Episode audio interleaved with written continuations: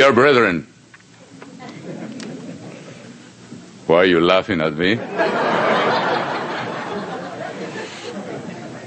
I got a good introduction, didn't I? I cannot express enough the privilege and the honor that it is for me, who, like Psalm 113 says, was taken out of the dunghill of the third world, and here I come to speak to the princes of the people of Abraham. I'm deeply thankful for that honor, that privilege. And I bring you greetings. You really have brethren in uh, extreme places, brethren. From the biggest city in the world, Mexico City, from the highest capital in the world, La Paz, Bolivia. We have 100, about 120 members in, in Mexico. We have one in La Paz. Bolivia is about 14,000 feet high. It's the highest capital in the world. And I bring you greetings from the highest city in the world in Peru, 14,350 feet high. You have 35 brethren in those altitudes, and they asked me to bring you their love. And I bring you greetings also from the second southernmost city in the world. It's called Rio Grande in Tierra del Fuego, in the land of the penguins, in Antarctica.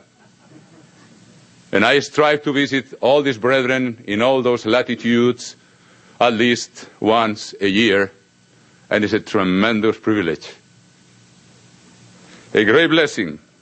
And they love you, and they love this work, and they have zeal for this work. But today, brethren, I would like to address a subject that is very utmost important in the heart of our beloved presiding evangelist. I know worthy to speak of this, but I think it's of tremendous importance is the subject of living faith.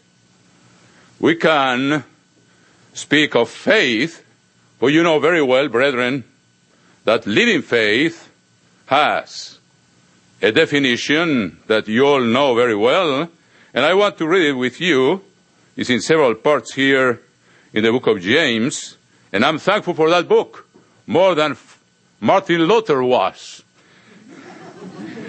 you know very well he called it the epistle of straw, and we can call it the epistle of the rock, because we're going to see why, without living faith, we will not have our Christian life based and firmly anchored on the rock.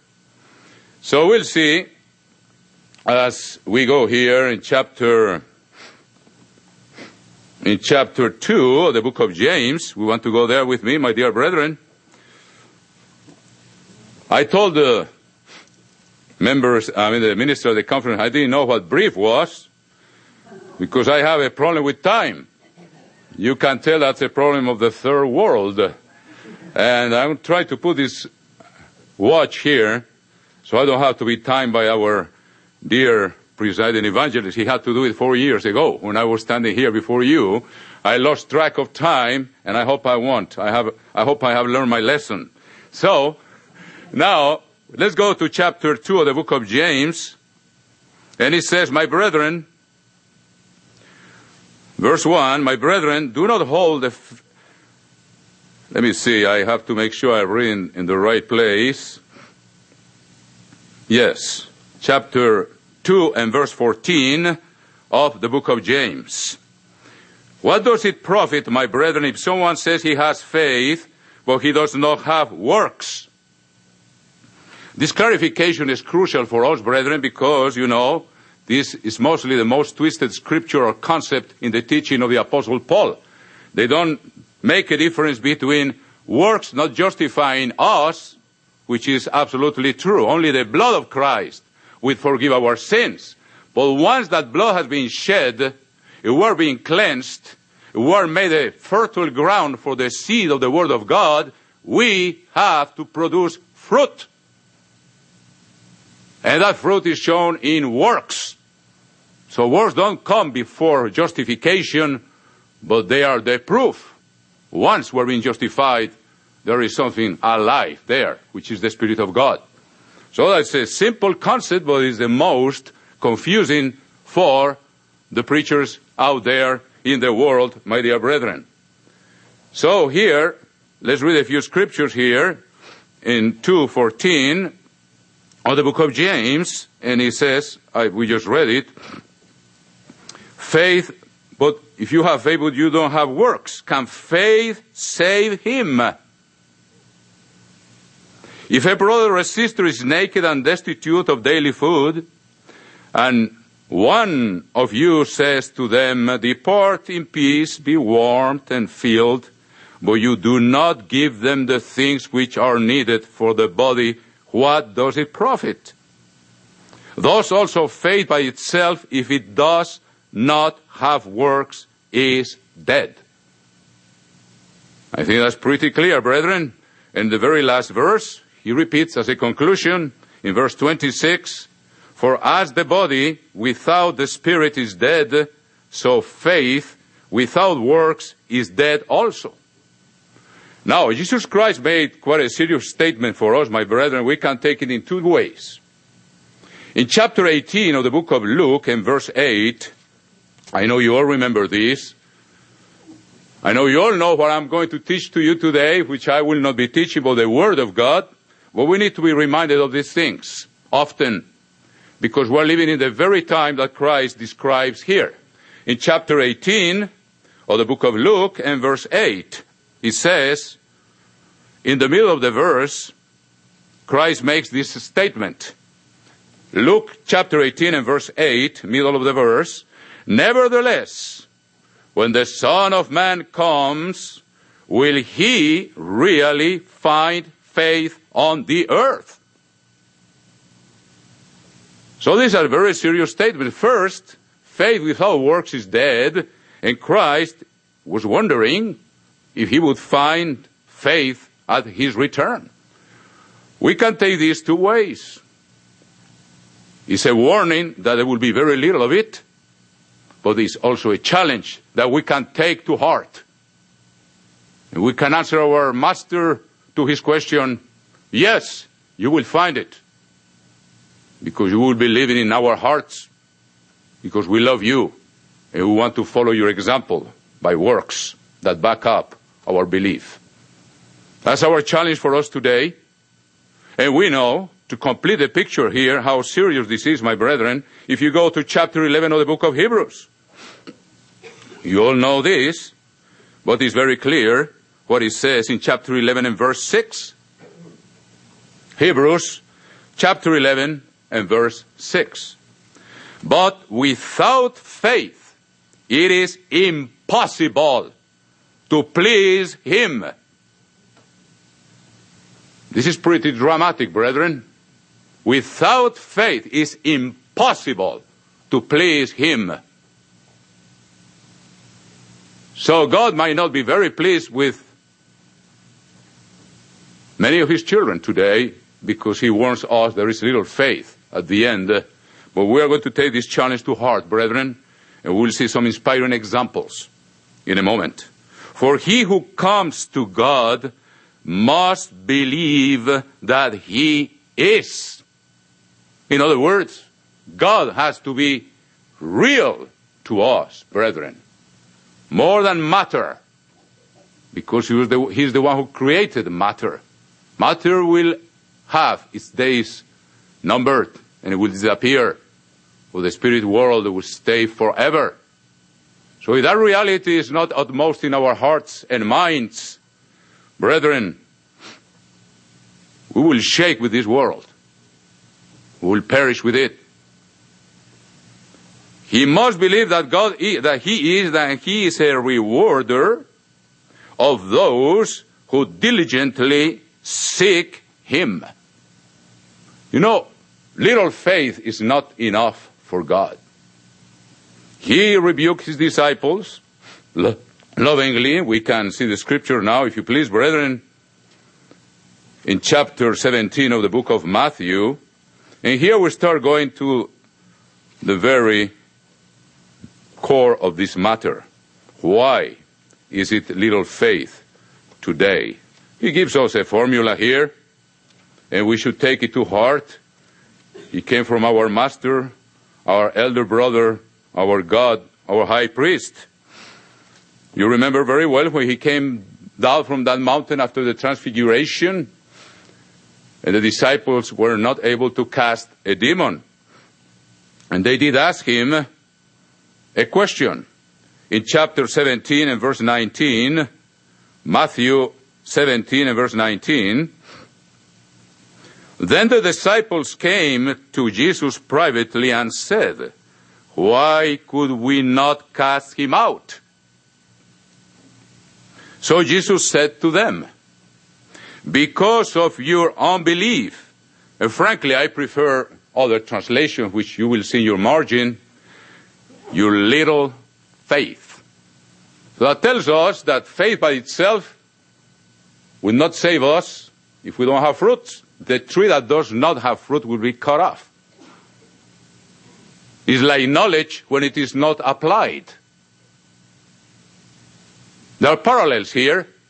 In chapter 4, the book of Deuteronomy, God says, I give you statutes, I give you laws, I give you judgments. Put them to work. That will be your wisdom. When those things stay at the level of knowledge, they are just knowledge. They are not wisdom. When we believe in God, and we know there is a high supreme being sitting on the throne of the universe, but we do not practice what he tells us to practice, that faith is dead. So, once again, let's read what Christ answered to them in chapter Matthew 17 verse 20. So Jesus said to them, because of your unbelief, which you see in your margin, your little faith. It's not enough to have little faith. God demands more than little faith, my brethren. For as surely I say to you, if you have faith as a mustard seed, you will say to this mountain, move from here to there, and it will move, and nothing will be impossible for you. Now let's look at the formula. This is an equation. This is a spiritual equation, a formula that he's given to us. However, this kind does not go out except by prayer and fasting. Very simple formula. What does that mean? If we want to pass from the level of having little faith to having the faith of Christ in us, we need to practice regularly fasting and prayer. The formula is very simple. If we don't do it, we will not grow in faith. If you know about fasting and you don't practice it, it will not benefit you. If we know about prayer and we don't do it daily, morning and evening, and even following the examples of those that are called beloved of God, King David and Daniel, they did it three times a day. And God was real to them. We're going to see a few inspiring examples. And we also know that we shall not live by bread alone, but by every word that comes out of the mouth of God. That's the nourishment. If we fast and pray, and we nourish our hearts and our minds with the word of God, faith come by, comes by hearing. You remember that in Romans 10. I will not go there. It comes by reading too. So we need four things to increase our faith. We have heard this always, brethren. Are we doing it? That's the question. We need to fast and pray. Christ gave us that formula. We need to meditate in God's law, which you know when you eat that word, the meditation is kind of the digestion that comes automatically when we are filled with the word of God. So we need prayer and fasting meditation. Prayer, fasting, meditation, and uh, Bible study. At that level, faith still dead. Unless we put it to work, which is number five. We need those four things to increase it, but to make it part of us and make it alive, we need to put it to work.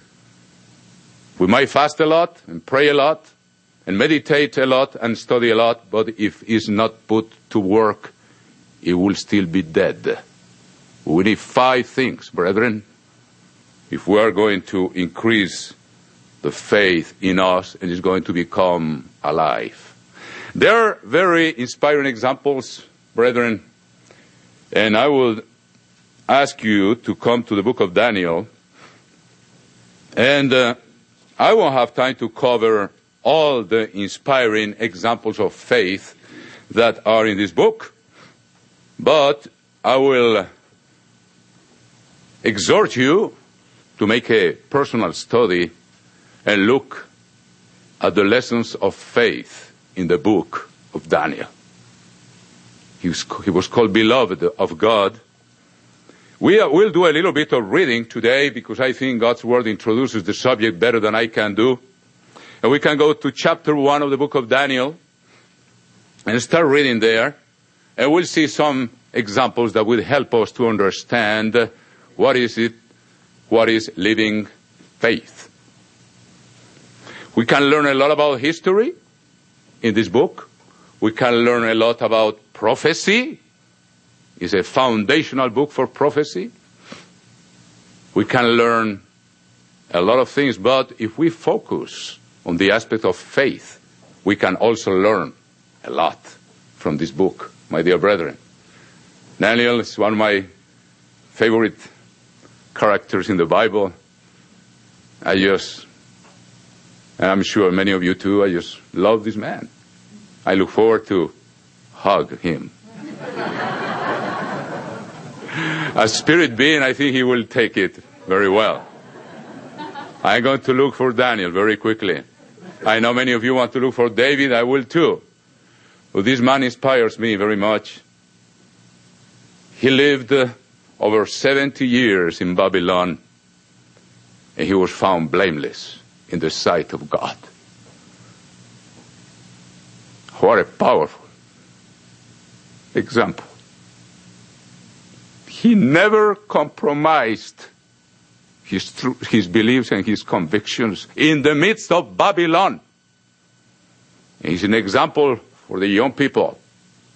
When he was taken to Babylon, according to all the research and scholars and traditions of the Jews and commentaries and Josephus, this young man and his friends were probably between 15 and 17 years old. There is an inspiration for the young people. It can be done. And as an inspiration, I always have to warn you, there's a Latin talking to you. Bear with me, I will make it. I will make it. I'm glad Dr. Meredith happens to him from time to time too. So, so, and for the old people, at the end of 70 years of service to the kings, about four kings of Babylon he served to, he started serving Cyrus and Darius. He was over 80 years old and he was found blameless. What an example. Now let's look at this and let's read here chapter 1, verse 1 of the book of Daniel. In the third year of the reign of Jehoiakim, king of Judah, Nebuchadnezzar, king of Babylon, came to Jerusalem, besieged it. And the Lord gave Jehoiakim, king of Judah, into his hand with some of the oracles of the house of God, which he carried into the land of Shinar, to the house of his God. And he brought the oracles into the treasure house of his God. Then the king, I could say a lot about this, but we're going to focus on this aspect of faith today. Would be a marvelous thing to do a whole Bible study of this whole book. I think it's worth it, brethren, to go from chapter 1 to chapter 12. There's a lot there in many ways. So that's something to really think about. And let's continue here in verse 3. Then the king instructed Ashpenaz, the master of his eunuchs, to bring some of the children of Israel, and some of the king's descendants, and some of the nobles. So we know well that Daniel was a descendant of King David. Young men in whom there is no blemish, and, but good looking, gifted in all wisdom, possessing knowledge and quick to understand, who had ability to serve in the king's palace, and whom they might teach the language and literature of the Chaldeans.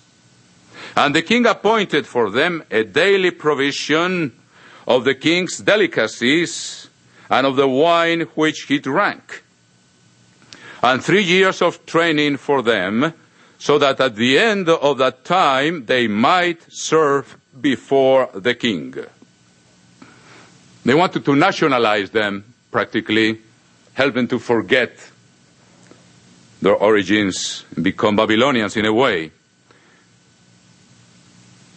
Verse 6 Now from among these of the sons of Judah were Daniel, Hananiah, Mishael, and Azariah.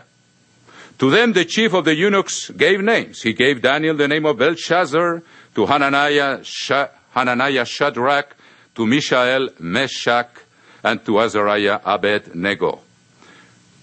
Now let's read verse 8. But Daniel purposed in his heart that he would not defile himself with the portion of the king's delicacies, nor with the wine which he drank. Now, let's look at this, brethren. Here is this young man in the palace of the most feared man in the world at that time. And I prove to you from Daniel's own mouth how he describes how feared this man was, so we understand certain aspects of what living faith means. And that's important. You see, you, it's interesting. You focus on this. He made a decision before he examined the circumstances or the consequences. Let's look at it. Daniel himself, in uh, you know, when the writing of the wall took place in chapter 5, he described to Belshazzar, the grandson of Nebuchadnezzar, how his father was. And let's read here in chapter 5, verse 18 of the same book of Daniel, 5:18. Let's look at this. And it says here, O king, he was called, you know, Daniel was called because the mother of Belshazzar told him, there is a man that can interpret that writing on the wall. There is someone in town that can do it. O king, most high God, verse 18, O king, the most high God gave Nebuchadnezzar your father a kingdom and majesty and glory and honor. You never, you see, Daniel never lost track who was above Nebuchadnezzar. He had power because his God had given him power. That's what was in Daniel's mind and heart. Important, brethren, for us. We'll see why. Why? And because of the majesty that he gave him, all peoples, nations, and languages trembled. You know, Jehoiakim was afraid. Jeremiah says that, and Daniel was in the court in Jerusalem. They were afraid of, of Nebuchadnezzar. He says, they feared, trembled, and feared before him. Whomever, whomever he wished, he executed. Just by his wish. He didn't have to consult any parliament. Whomever he wished, he kept alive. Whomever he wished, he set up. And whomever he wished, he put down. On top of that power, he had a temper. And you have read the book of Daniel, we'll see a little bit of it in a moment. And on top of that temper, he was a cruel man. And now this young man, let's say 70 years old, he's bring as a prisoner. He's in the house of that king, the most feared man on the face of the earth, in his own house. Did he look at the circumstances to see if they were favorable for him to obey God? No. He purposed in his heart were the first thing he did. He didn't look at circumstances to see if it was possible to obey God. He decided, I will obey my God. That's living faith. And then he looked at the circumstances to see what God would bring to him. We've seen too much of these brethren in the last decades. People looking at circumstances to see if it's favorable to obey God. And then they make a decision. You are doomed for failure if you have that approach. You first think if God is real to us because we're fasting and praying regularly and studying His Word, we will not be deceived by the surrounding circumstances. Daniel, this young man, 70 years old, his God was much more real than this man who was ordering him to eat unclean food. And he decided he was going to obey his God and let him take care of the consequences, whatever they were. He knew he was risking his life. Are we ready for that? That's the big question for us. Well, we need to obey God and be faithful in what is little. Do we examine if circumstances are favorable to obey God? Or we make a decision and act accordingly. That's called living faith, backed by works and obedience. That's a powerful statement right there. It came to me recently, the Word of God. It's an amazing thing, brother. You always learn, will learn from it. For me, that was crucial. Some of us, brethren, and I was guilty of, of that at the beginning, at least for the second tithe, some people say, I'm going to see if I have enough money, if circumstances are favorable to pay my tithe to the living God. If you do that, brethren, that's not living faith. You make a decision to obey your God, and then He will take care of the rest and will bless us for it. God says about the second tithe, you without failure, that's the best, he says here really, I don't like that translation very much. Without failure, you will keep your second tithe or you learn to fear the Lord your God every day of your life. If we don't do it and we're looking at circumstances to see if they are favorable to pay our tithes to our God, first tithe to Him and second tithe as a commandment without failure. If we see, okay, I'm going to see if I have enough money to pay my first and second tithe, we're looking first at circumstances. That's not living faith. Living faith, you obey your God and you believe His promises. I will open the gates of heaven for you. Those are His promises. A man told me once, I'm waiting for God to bless me so I can tithe correctly. I told him, God is waiting for you to tithe correctly so He can bless you. Do you think God is going to bless a disobedient son or daughter? You would not do it, would you? Who are parents? We tied God's hands many times, brethren.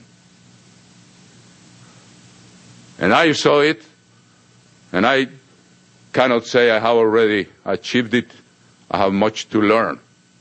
But I saw the leaders of the Church of God looking at circumstances where they were favorable for them to make a stand for their God. They put visible things above the invisible one. That doesn't work. And God is going to put us to another test because He doesn't want anybody to get lost. And faith takes work to be developed. Faith is one fruit. In the New King James, it's called faithfulness among the list of the fruits of the Spirit. If you look at the Old King James, it's called faith. It's one of the fruits, fruits of the Spirit. And God is giving us time because one fruit does not grow overnight. For you to have a harvest and have a ripe fruit on a tree, it doesn't ripen overnight. It takes time. It takes fasting. It takes prayer. It takes diligence. It takes Bible study. It takes meditation. It takes putting to work God's Word every day and not put our money before God, nor our lack of confidence. First, if we have a living faith, we obey Him, and we let Him take care of the rest. And He will. He will give a way out. And we need to learn that, brethren. There are too much of that around. But once we decide to obey God, I called Peru the day before yesterday. I want to see how they were doing, our brethren in Peru. There are some in Lima by sea level, and others are in the highest city on earth, 14,350 feet high. You don't believe what these people are, are able to do. One of them in the highest city on earth, they're one of the brothers that have con- continual problems, marriage problems over and over. And the minister, who is not being fully acknowledged by us yet, but has a tremendous attitude of meekness, and he's teachable and loving, he told him, you want to solve your problem? Let's go to this shepherd's home out in the country at 14,000 feet high where it's cold and it freezes every night. And they fasted for five days in a row. Five days. No food, no drink at that altitude. The minister accompanying the one in need. See, you have to overcome the problem you have. One of those was jealousy. But you have to seek God. But were fasted for five days. And they were heading for seven. And the man who had the problem said, I cannot take it anymore. My dear pastor, I think my problem is solved. Guess what? They are living happily now. That's living faith. There were frictions between Cerro de Pasco in the high mountains and Lima. Every, every time they got together, even for the feast, there were frictions. I was very worried about that. They decided to fast every first Sabbath of the month, those in Lima and those in Cerro de Pasco, so they have, so they will have peace among themselves. Now they have harmony. They have peace. I just came from the feast. They were all together. There was harmony and peace. God heard those prayers. And in Lima, Peru, we have a young man that started to attend because he was interested in one of the girls in Lima. His name is Rafael. And he is studying biology. He wants to become a biologist. And he had been attending rather regularly for almost two years. And then he came to me last time I was there, Mr. Mario, will you baptize me? I said, my friend, you still go to school on the Sabbath. You take classes on the Sabbath. You're still doing academic work during the holy time of God. I cannot baptize you when you are transgressing God's law. He says, you know, Mr. Mario, my father has his eyes set on me and he's made a lot of sacrifices. If I miss those classes, my career is going to last my study about two or three more years. I told him, my friend, you have to make a choice. Whom are you going to please? Your father down here or your father in heaven? He made his mind. He started it's one of the last semesters of his career in the month of July. And the chemistry class was on the Sabbath. Imagine chemistry for a biologist is pretty much an essential assignment. He studied it on his own during the week. He did not go to one single class during the semester. That's from July 2009 to December 2009. He said, whatever it takes, I'm going to obey God. He went to check his grades when the finals were over, and he had a passing grade in chemistry. He said to me, Don't ask me how that happened, I don't know. He had a passing grade in chemistry. Now he went to the next semester, who is in the middle of it right now, and they put three classes on the Sabbath. He talked to the teachers and said, I cannot attend. You know, Sabbath is the same word in Spanish, so there's no confusion about it. Sábado came from the Hebrew directly, thanks to the Jews in Spain. it came directly, so there is Sábado is Sabbath, directly from the Hebrew. He spoke to the teacher and said, I, I, I cannot go to three classes. And they said, sorry, that's the way it is. He will not go. He made up his mind to obey God and take, let him take care of the circumstances. They changed those classes for the week because almost nobody attended them. That's living faith. As soon as I get to Peru, I'm going to baptize him. He has the fruits now, all of them, to be baptized. I can tell you more stories about that. You met uh, Armando's wife, the beautiful Juliana, Juliana. That was another beautiful story. But I don't want to spend much time of it. Let's, let's continue here. But that's what living faith is. You look at your God because He's real to you. And then He will take care of the rest. There are many leaders of the church that have yet to learn that lesson, brethren. I was there in headquarters. I know it. But God will take care of them. His love. But remember, we'll talk more about this as we go. Let's continue here. Chapter 1 and first, verse 8 of the book of Daniel. But Daniel purposed in his heart that he would not defile himself. If he had looked at the circumstances I already described to you, everybody trembled before this man. His power, his temper, you're going to see his temper in chapter 2, and his cruelty. Daniel knew who was above him. That was his God, his real God. And you go to that book, in chapter 9, Daniel is fasting. In chapter 10, all indications are that he was fasting. He practiced those things. That's why his God was real to him. And probably became more real when the prophecies of Jeremiah were fulfilling. He was taken captive. And then he was close to God. I hope we don't have to wait for those things to force us to be diligent in cultivating faith so that it grows and matures like a fruit. That's where the foolish virgins will be taken unawares because faith is a fruit that doesn't grow overnight. It takes time. It takes diligence. It takes work. I read you one proverb here, chapter 20 verse 4 of the book of Proverbs before we continue here.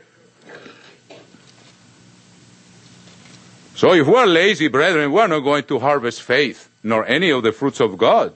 Chapter 20 and verse 4, it says, Proverbs 20 verse 4, the sluggard will not plow because of winter. Therefore, he will beg during the harvest and have nothing. So if we're not, if we're not planting and taking care of that seed and watering it, taking care of it, getting the weeds out of it, what are we going to harvest? If we are not busy and we take seriously, we have to fast regularly. Remember, it's very simple. But many people here and don't do it. I say many, I hope not here. What was the reason why our former former association had such a terrible tragedy, a debacle? Christ gave it very simple. If you hear what I say, you don't do it. You are building upon the sand, and the storm will come, will be gone, whatever you build. If you build upon the rock, it will stand because you put to work what I told you. Well, here God is giving us the formula to have faith, living faith.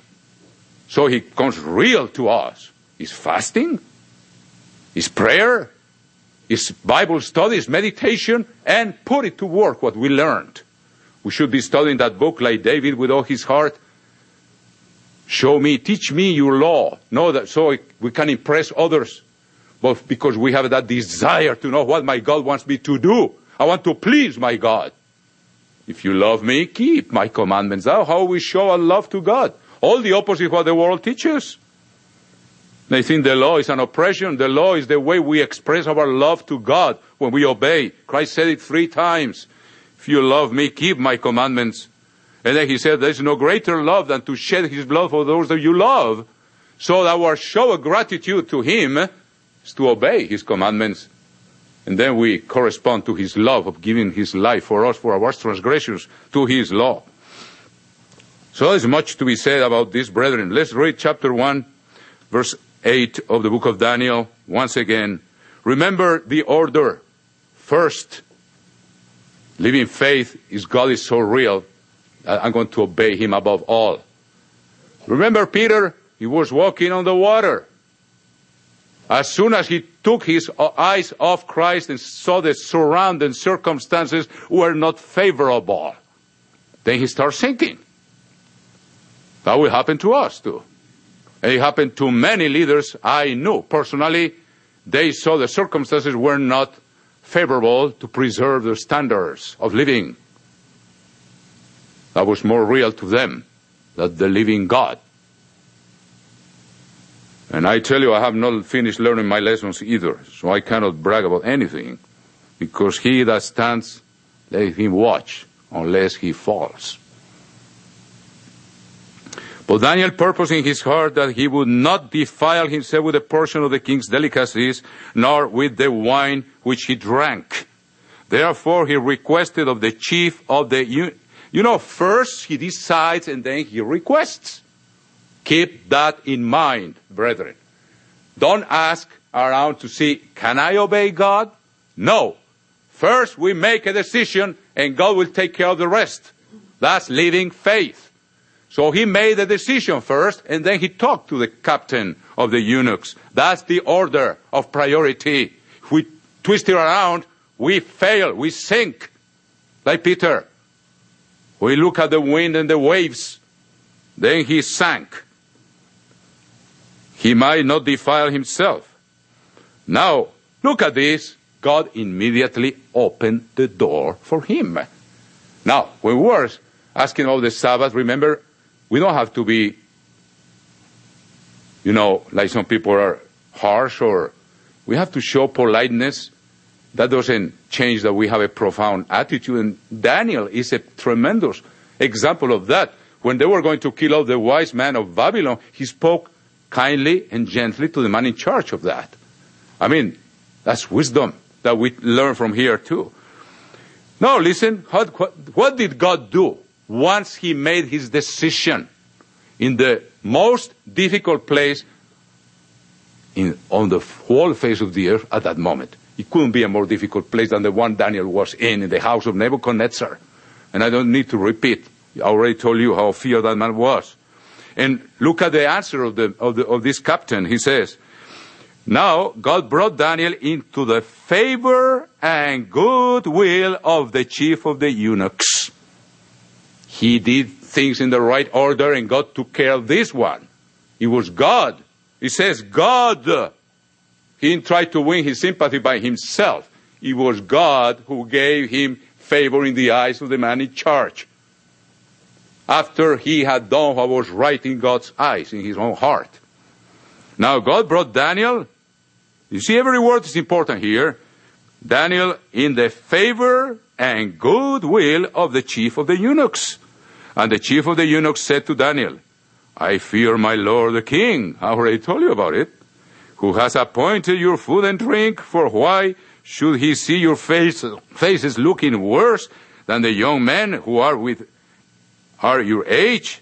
Then you would endanger my head before the king. Just because they were looking worse, he would cut off his head. You see what type of risk Daniel was taking. It didn't mean much to him. It meant to him to obey his God, his living God, the one who made Nebuchadnezzar of the dust of the earth. That's what was his approach. So Daniel said to the steward, whom the chief of eunuchs had set over Daniel, Hananiah, Mishael, and Azariah, please test your servants for ten days and let them give us vegetables, to eat and water to drink? Then let your countenance, let our countenances be examined before you and the countenances of the young men who eat the portion of the king's delicacies, and as you see fit, so deal with your servants. So he was doing an act of faith here too. He knew God was, was going to back them up. He already have opened a, a way for them to talk to this man, give him favor in his eyes.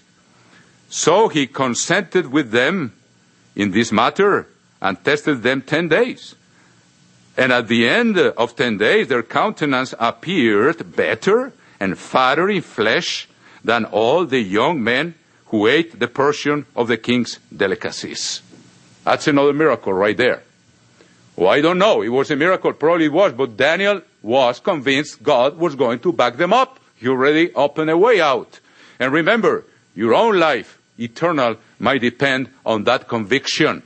Let's read that in 1 Corinthians chapter 10, and you know that, brethren. God will not always give us the same way out, but He promises to give us a way out, whatever it is, to endure until death with calm and serenity and conviction might be one of them. That will happen to some of God's children, as we will see. Chapter 10 and verse 13 of the book of First Corinthians. First Corinthians chapter 10 and verse 13. No temptation has overtaken you except such as is common to men. But God is faithful, who will not allow you to be tempted beyond what you are able.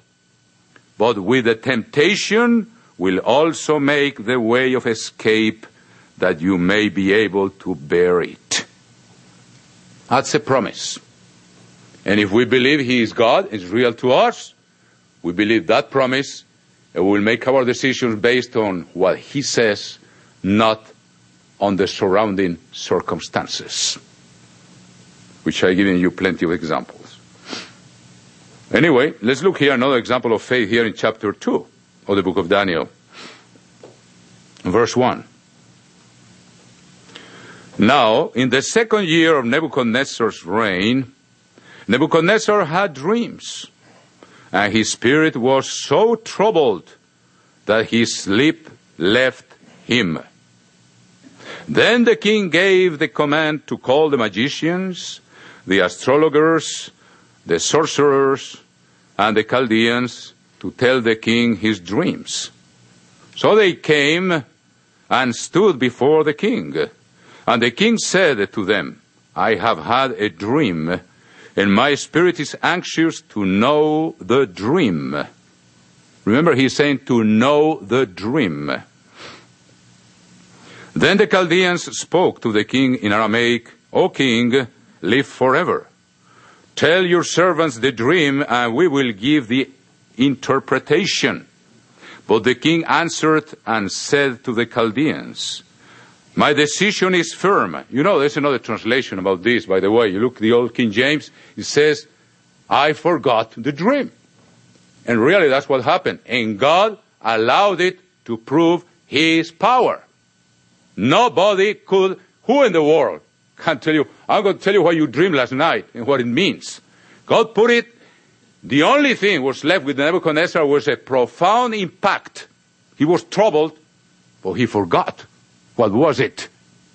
That's the real meaning of this. You read Josephus says the same thing. And when you read the whole context, God allowed him to forget what he dreamed, and he was only under the impact of the dream. And he's asking these men to tell him what he dreamed and what he meant.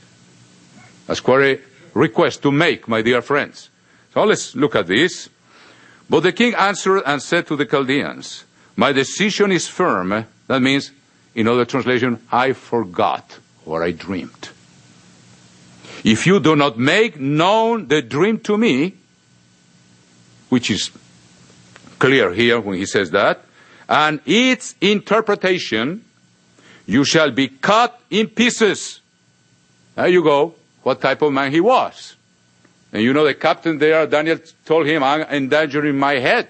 He sees your faces are not well nourished. And your houses shall be made an ash heap. However, if you tell the dream and its interpretation, you shall receive from me gifts, rewards, and great honor. Therefore, tell me the dream and its interpretation. They answered again and said, Let the king tell his servants the dream, and we will give its interpretation. The king answered and said, I know for certain that you would gain time because you see that my decision is firm, and actually the translation would be, you see that I forgot what I dreamed. If you do not make known the dream to me, there is only one decree for you, for you have agreed to speak lying and corrupt words before me till the time has changed. Therefore, tell the dream, and I shall know that you can give its interpretation. The Chaldeans answered the king and said, there, there is not a man on earth that can tell the king's matter. Therefore, no king, lord, or ruler has ever asked such thing as any magician, astrologer, or Chaldean. It is a difficult thing that the king requires, and there is no other who can tell it to the king except the gods, whose dwelling is not with the flesh. You know, God wanted them to reach that conclusion. Only God could do it. And this is working for his purpose. For this reason, the king was angry and very furious. I told you he had a temper. On top of being cruel and being able to do whatever he decided to do. And gave a command to destroy all the wise men of Babylon. So the decree went out, and they began killing the wise men, and they sought Daniel and his companions to kill them. Then, listen to this, with counsel and wisdom. Daniel answered Arioch, the captain of the king's guard, who had gone out to kill the wise men of Babylon. He answered and said to Arioch, the king's captain, why is this decree from the king so urgent? Then Arioch made the decision known to Daniel. So Daniel went in and asked, listen to this one. There is another lesson of faith right here. So Daniel went in and asked the king to give him time that he might tell the king the interpretation. What's the definition of faith? Let's look at Hebrews chapter 11 and verse 1, and you see living faith at work right here. That's another example of faith here. Like I told you, this book is just amazing. Hebrews 11 and verse 1. Now faith is the substance of things hoped for Daniel knew his God was going to back them up. He didn't know the, the interpretation nor the dream yet, but he went to the king and told him, give me time. So he was having, living faith and practicing what he says here. He is the substance of things hoped for. He was hoping God will give them the dream and the interpretation. The evidence of things not seen there is faith at work. You imagine the courage to go to this king, you make fun of Nebuchadnezzar and tell him, give us time and I will give you. I will tell you what you dreamed and what is the interpretation. Then what did he do? Here it is.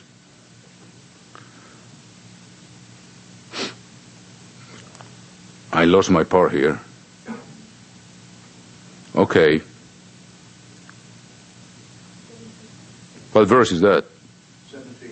Thank you. Then Daniel went to his house and made a decision known to Hananiah, Mishael, and Azariah, his companions, that they might seek mercies from the God of heaven concerning this secret. so that Daniel and his companions might not perish with the rest of the wise men of Babylon. You know, Daniel knew God had a purpose for them being in the king's palace. He knew it, and he knew that purpose had not yet been fulfilled in its entirety. And he trusted that God will give them the answer. And he said to the king, I will give it before God had given it to them, which is the definition of faith. The evidence of things not seen. Then the secret was revealed to Daniel in night, in a night vision. So Daniel blessed the God of heaven. Daniel answered and said, Blessed be the name of God forever and ever, for wisdom and might are his. And he changes the times and the seasons. He removes kings and raises up kings. He gives wisdom to the wise and knowledge to those who are on, who have understanding. He reveals deep and secret things. He knows what's in the darkness, and light dwells with him. He knew he was the one who put kings and put them out also. I thank you and praise you, O God of my fathers. You have given me wisdom and might, and have now, now made known to me what we asked of you. For you have made known to us the king's demand. Therefore Daniel went to Arioch, whom the king had appointed to destroy the wise men of Babylon. He went and said thus to him, do not destroy the wise men of Babylon. Take me before the king, and I will tell the king the interpretation. Then Arioch quickly brought Daniel before the king and said thus to him, I have found a man of the captives of Judah who will make known to the king the interpretation. The king answered and said to Daniel, whose name was Belshazzar, Are you able to make known to me the dream which I have seen and his interpretation? So you don't make fun of me, young man. Can you do it? Daniel answered in the presence of the king and said, The secret which the king has demanded, the wise men, the astrologers, the magicians, and the soothsayers cannot declare to the king. But there is a God in heaven who reveals secrets. He has made known to King Nebuchadnezzar what will be in the latter days. Your dream and the visions of your head upon your bed were these. That's an amazing thing.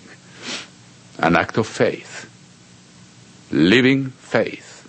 The absolute evidence of things not seen. This is the faith God expects from us, my dear brethren as we advance and approach the next big test we're going to pass, God willing, if we are consistent with God's word and His exhortation. I can tell you one thing. I know there's a big test coming up on us. There may be more than one, but this one that is described right in this book. We're part of the living church of God who are using the doors that God has put before us.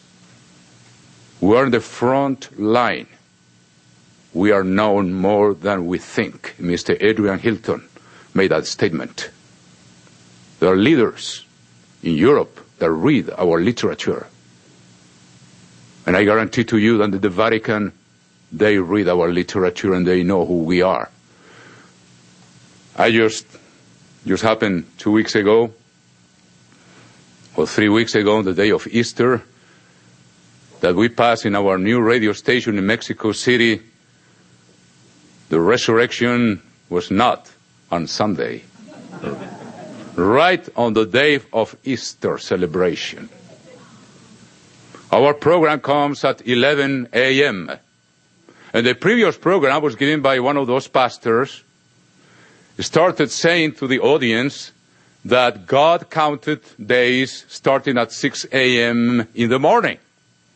And that's why you could count three days and three nights.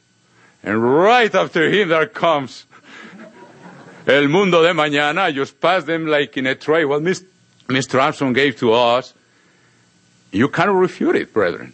It's so powerful. And God help me to present in very plain terms what a day, what a night is, proven verse after verse. That cost us being kicked out of Tijuana. And here I am trouble again. I tell you, Dr. Meredith smiles. We told me, Mario, you have to be simple as a dove and wise as a serpent. But how can you let that day go and not tell people? what is the sign of the Messiah? The true Messiah. I couldn't help it. because when I went to that station, God allowed, he was the one who allowed things to be closed. That's written right here. He allows Tijuana to close, and guess what? He opened Mexico City, the biggest city in the world. 24 million potential audience. And the first thing I said to that man there, the manager of the station was, we just kicked out of Tijuana. Are you going to kick us out of here? Our material is very controversial. And I said to him, I'm going to leave you some booklets. You check them. I come back in one month and we talk again. I left him, uh, you know, what is the Sabbath? The Christian Sabbath. Uh, what's the true gospel? Which is, why I tell you, blow away all those preachers. You're so, so strong. I don't know if you have read it recently. I left him, uh, some of the most strong, some of the strongest stuff we have. One month later I came, I said, Mr. Romero, did you read the material? He said, yes, sir. So, the door is closed. He said, God didn't put me here to close doors. You know, Tijuana is just a village grown too quickly.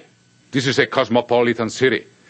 But I tell you, we went out of the air for four years now. We are back on the air now in the station that he manages.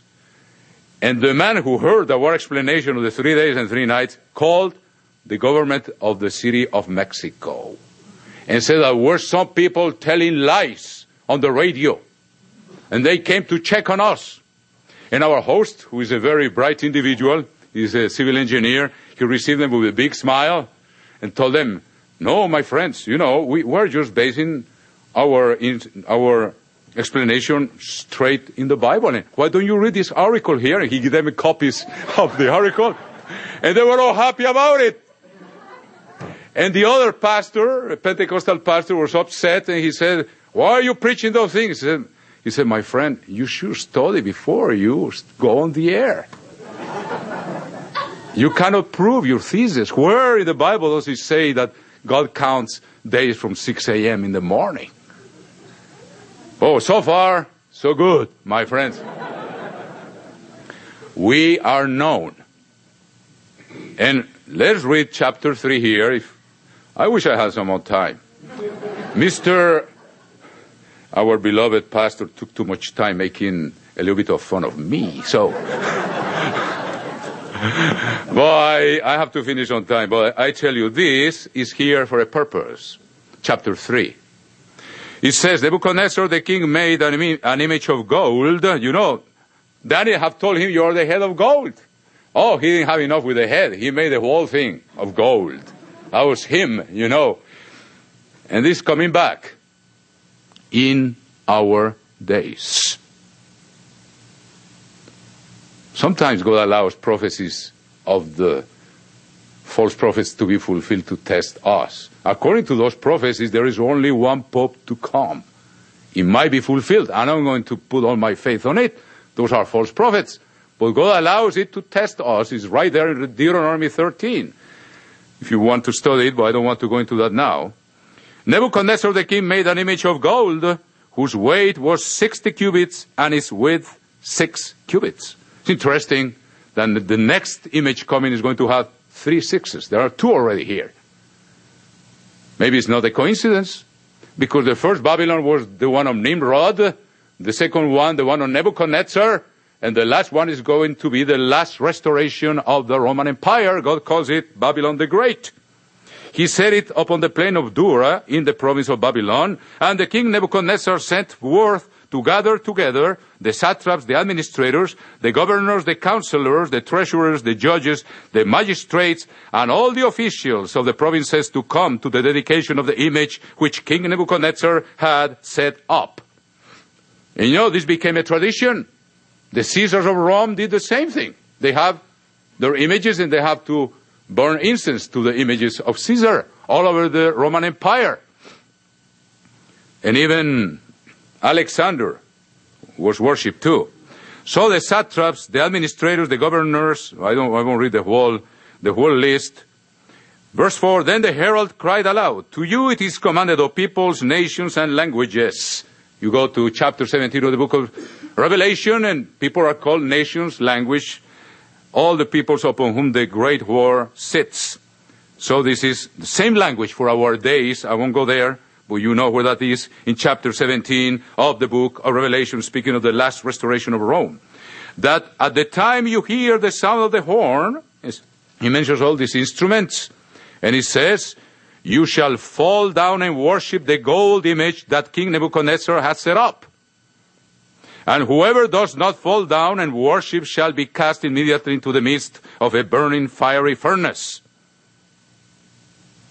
So everybody went out. You know, most of the religions today, I won't say most of them, but a big part, they already have a different day of worship. And it's prophesied in chapter 7 of this book that the beast will change times, the false prophet, you know, and laws. Times is the Sabbath, the feasts of God, and the law about the day of rest, you know. And they would alter the law of God. And then they all fell down towards the end of chapter 7, verse 7, and worshiped the gold image which King Nebuchadnezzar had set up. That would be any problem for them to worship one more image. They already worship quite, quite a few. So, no problem. Therefore, at the time, I've been in a Catholic country. And when they speak of a miracle somewhere in a little town that the Virgin has appeared, people flock like in a almost indescribable, uh, it's hard to describe the, the fanaticism of people. Just wait until this happens and someone start bringing fire down from heaven in, in Rome. And I tell you, my friends, if he point to us, because they know us as the worst plague in the world, they will come after us first because we're on the front line. They know who we are and will be even more known as this work grows and grows in power. Therefore, at that time, certain Chaldeans came forward and accused the Jews. Those they spoke and said to King Nebuchadnezzar, O king, live forever. Who are the Jews today? Those that have a circumcised heart who obey God's laws written in their hearts. So here we're speaking of a very much a parallel test to the one some of us will be put soon, my friends. So he said, your king, have made a decree. A decree. It is coming. It's called the mark of the beast. You see in chapter 13, verse 13 of the book of Revelation. Those that do not worship, they will be put to death. Here the same thing speaking. Have made a decree that everyone who hears the sound and then makes all this num- number of instruments shall fall down and worship the gold image. And whoever does not fall down and worship shall be cast into the midst of the burning, burning fiery furnace. There are certain Jews whom you have set over the affairs of the province of Babylon, Shadrach, Meshach, and Abednego. These men, O king, have not paid due regard to you. They do not serve your gods, nor worship the gold image. That's two laws of God there. You have no other gods before me, you shall not make yourself an image. You shall not bow before it. We should know the whole thing by heart, by the way. If we are real Jews, we should know them by heart, because they are written right here. So that's why we will not be deceived. When a miracle happens and it does not back up God's word, God's law, we know it's not from God. Then Nebuchadnezzar, in rage and fury, here is the temper of this man, gave the command to bring Shadrach, Meshach, and Abednego so they brought these men before the king. Nebuchadnezzar spoke, saying to them, It is true, Shadrach, Meshach, and Abednego, that you do not serve my gods or worship the gold image which I have set up. The same test is coming upon us. They will want to force us to worship other gods break first commandment and worship probably an image, break second commandment and work on the Sabbath, break the fourth commandment. It's coming. This is no joke, brethren. That's what we have to have. We need to have living faith where that's come. Maybe not all of us will expose to it, but there is a test coming before for those that will be protected, and I will show it to you in a moment. You have three more minutes with the permission of the boss. Four minutes, and I will finish. Thank you. Now, if you are ready at the time you hear the sound of the horn, and mentions all the, and you fall down and worship the image which I have made, good. But if you do not worship, you shall be cast immediately into the midst of a burning fiery furnace. And who is the God who will deliver you from my hands? Shadrach, Meshach, and Abednego answered and said to the king, O Nebuchadnezzar, they were respectful. At least they're saying, Oh, Nebuchadnezzar, you have to respect all authority. Remember, Christ said to Pilate, you would not have authority over me if it not have been given to you from, from above. So we ought to respect authority, but we ought to respect God's authority more than any other when you have to choose between obeying one or the other, and that should be so clear in our heads. And it says here, verse 16, Shadrach, Meshach, and Abednego answered and said to the king, O Nebuchadnezzar, we have no need to answer you in this matter. What does that mean? Our decision is made. Once again, that's living faith. There's a furnace waiting for them. And they are not looking if the circumstances are favorable or not. They are looking at their God, who is the real, who is really real for them. We have no need to answer you in this matter. In other words, we have made our decision. That's the same type of faith we saw in chapter 1. That's what we should learn to do, brethren, in every aspect of God's law, in His obedience. If that is the case, our God, whom we serve, is able to deliver us from, from the burning fiery furnace, and He will deliver us from your hand, O King. That means who was the real one for them? Would have been leaders that, that didn't have this type of faith, brethren. But if not, let it be known to you. If not, the still a decision is the same.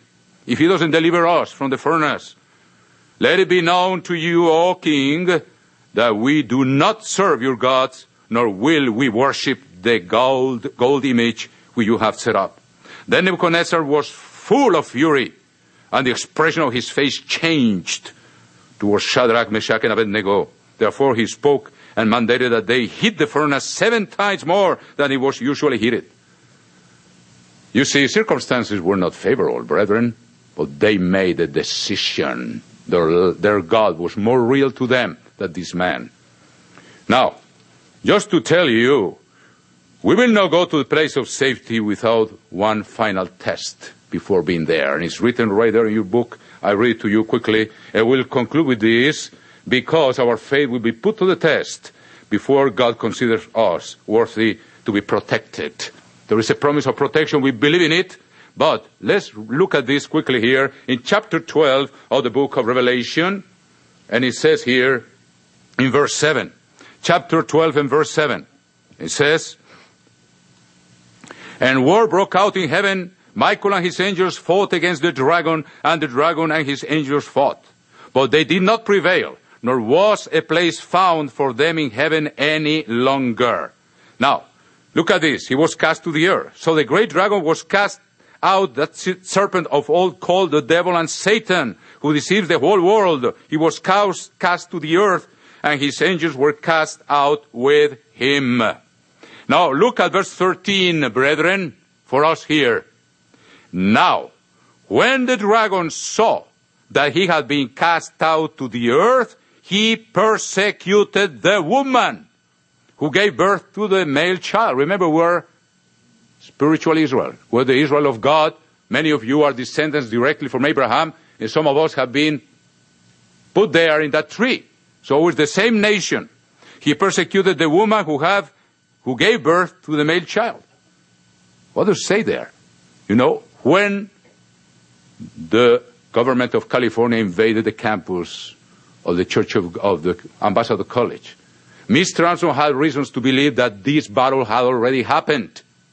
But then, as things turned around and God blessed the work and continued to prosper, Mr. Armstrong realized it was not. But there were good reasons to believe because once that battle takes place, the first thing we are going to see down here is a persecution against the church of God. And guess what? The church that is in the front lines.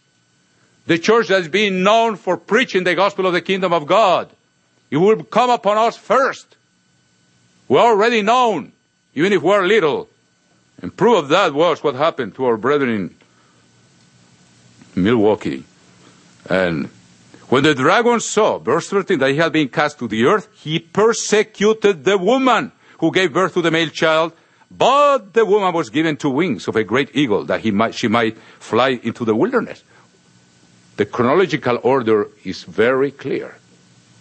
Before we are taken to the place of safety, we will be persecuted.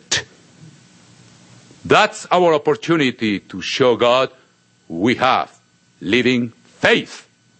If we don't have it, we have to stay for the next trial, brethren. So, let's heed the warning of our God and be diligent in seeking Him so we grow in real living faith.